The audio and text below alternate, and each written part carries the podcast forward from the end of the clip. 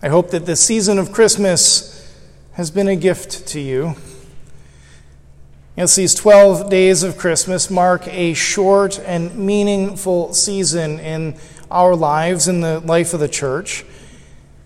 We are quick to move on, though. We are already seeing the trees decorating the curb in our neighborhood. And I imagine many are already packed neatly in basements or crawl spaces for the next year. In all actuality, though, Christmas ends with Epiphany, which the actual feast day is tomorrow, January 6th. But with modern lives and modern schedules, we generally mark the day in the church on the nearest Sunday. So today we celebrate the gift of Epiphany. It's a day in the church that is shroud, shrouded with a lot of mystery and actually quite few details, fewer details than we seem to put forward. While Christmas lays the foundation for our Chris, Christian faith, that is, that God became flesh and dwells among us. Epiphany is a beautiful story that reveals a beautiful act of faith as a response to that gift. We tell this story of the three kings who have traveled so far. And as the story only appears in the Gospel of Matthew in the Bible, the details that we know about this story are right there. It turns out that these three kings were not kings after all, they were magi, which means they're less like royalty and more like scientists. Scripture doesn't actually say even how many there were. And the gospel definitely does not give them names as we have done uh, for them.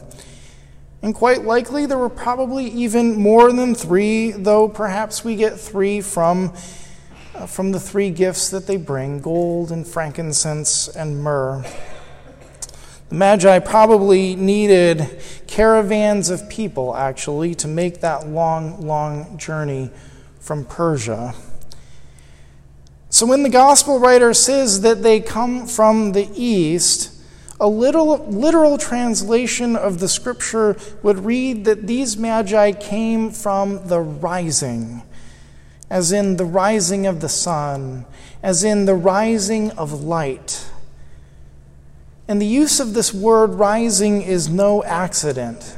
It is meant for us, those reading Scripture, to hear allusions from other Scriptures, like, Arise, shine, your light has come, says the prophet Isaiah.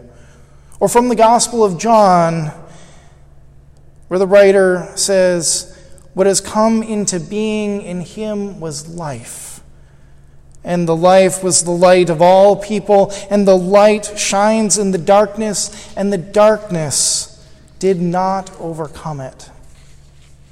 Or perhaps in Luke, where the gospel writer says, By the tender mercy of our God, the dawn from on high will break upon us to give light to those who sit in darkness and the shadow of death to guide our feet into the way of peace. Or maybe, just maybe, when young children sing, This little light of mine, I'm going to let it shine.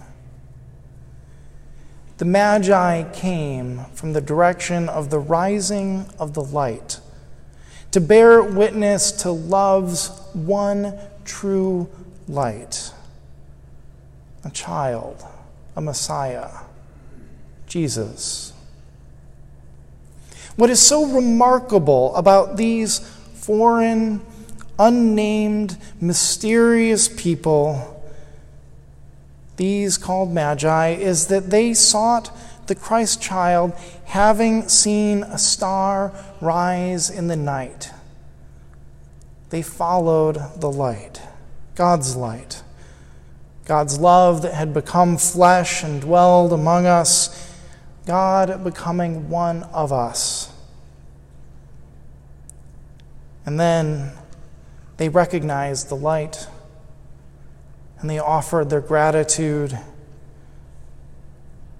And the story of this light, this Christ child, became something that they would share. It was a sign that the Magi could not ignore. The Magi, seeing the sign, experiencing the sign, respond by traveling this great, great distance to get down on their knees, to offer their gifts as an act of faith. They saw a sign and they responded with wonder with purpose with our way of life, with our daily rhythms, with our attitudes and longings and commitments. How do we respond to a sign from God? How do we listen to God's leading in our lives? How do we share our gifts in ways that are faithful? How do we respond with wonder and purpose like the Magi? In the Christmas story, Joseph responded with mercy, Mary with gratitude and with love. The shepherds rushed to bear witness of this newborn king, and the angels sang Gloria. And now here, Magi with gifts and wonder. And there was also Herod Herod, the one called a terrible king, who responded with fear and with violence and threats. And there were also the scribes and the priests who returned carelessly to their intellect, their indifference, their lofty positions. Now, in reading the story, we may not liken ourselves to be one of these so called three but considering there were probably many in their caravan, we could call ourselves part of that entourage, that community. And so our question would be how do we respond to such a sign from God? How would we respond to God's love and God's light? We might attempt some of our more customary, some of our more usual kinds of responses. We might look toward the traditions of resolutions. We might seek to better ourselves in a world of self improvement. We might try to pay more attention to our relationships, to listen more carefully. We might seek to be more generous or peaceful or loving. We might seek to be more charitable or put aside our negative energy. And all of these would be good. All of these would be faithful. But the Magi show an even deeper response, built on God's dream for the world, God's dream for them. Rather than a response designed around their desires or their ambition, the Magi's response is one of spreading God's light and God's love. They leave the manger empty handed, but they leave full hearted. Not because they did something that made themselves or their lives better, but because they return home by a different way as different people. They have experienced Christ, the wonderful counselor, the mighty God, the Prince of Peace. And they leave as people that God will work through to share God's love with others in the world. They leave as those who will help to fulfill God's dream of hope and peace and joy and love to be made known among all across the world.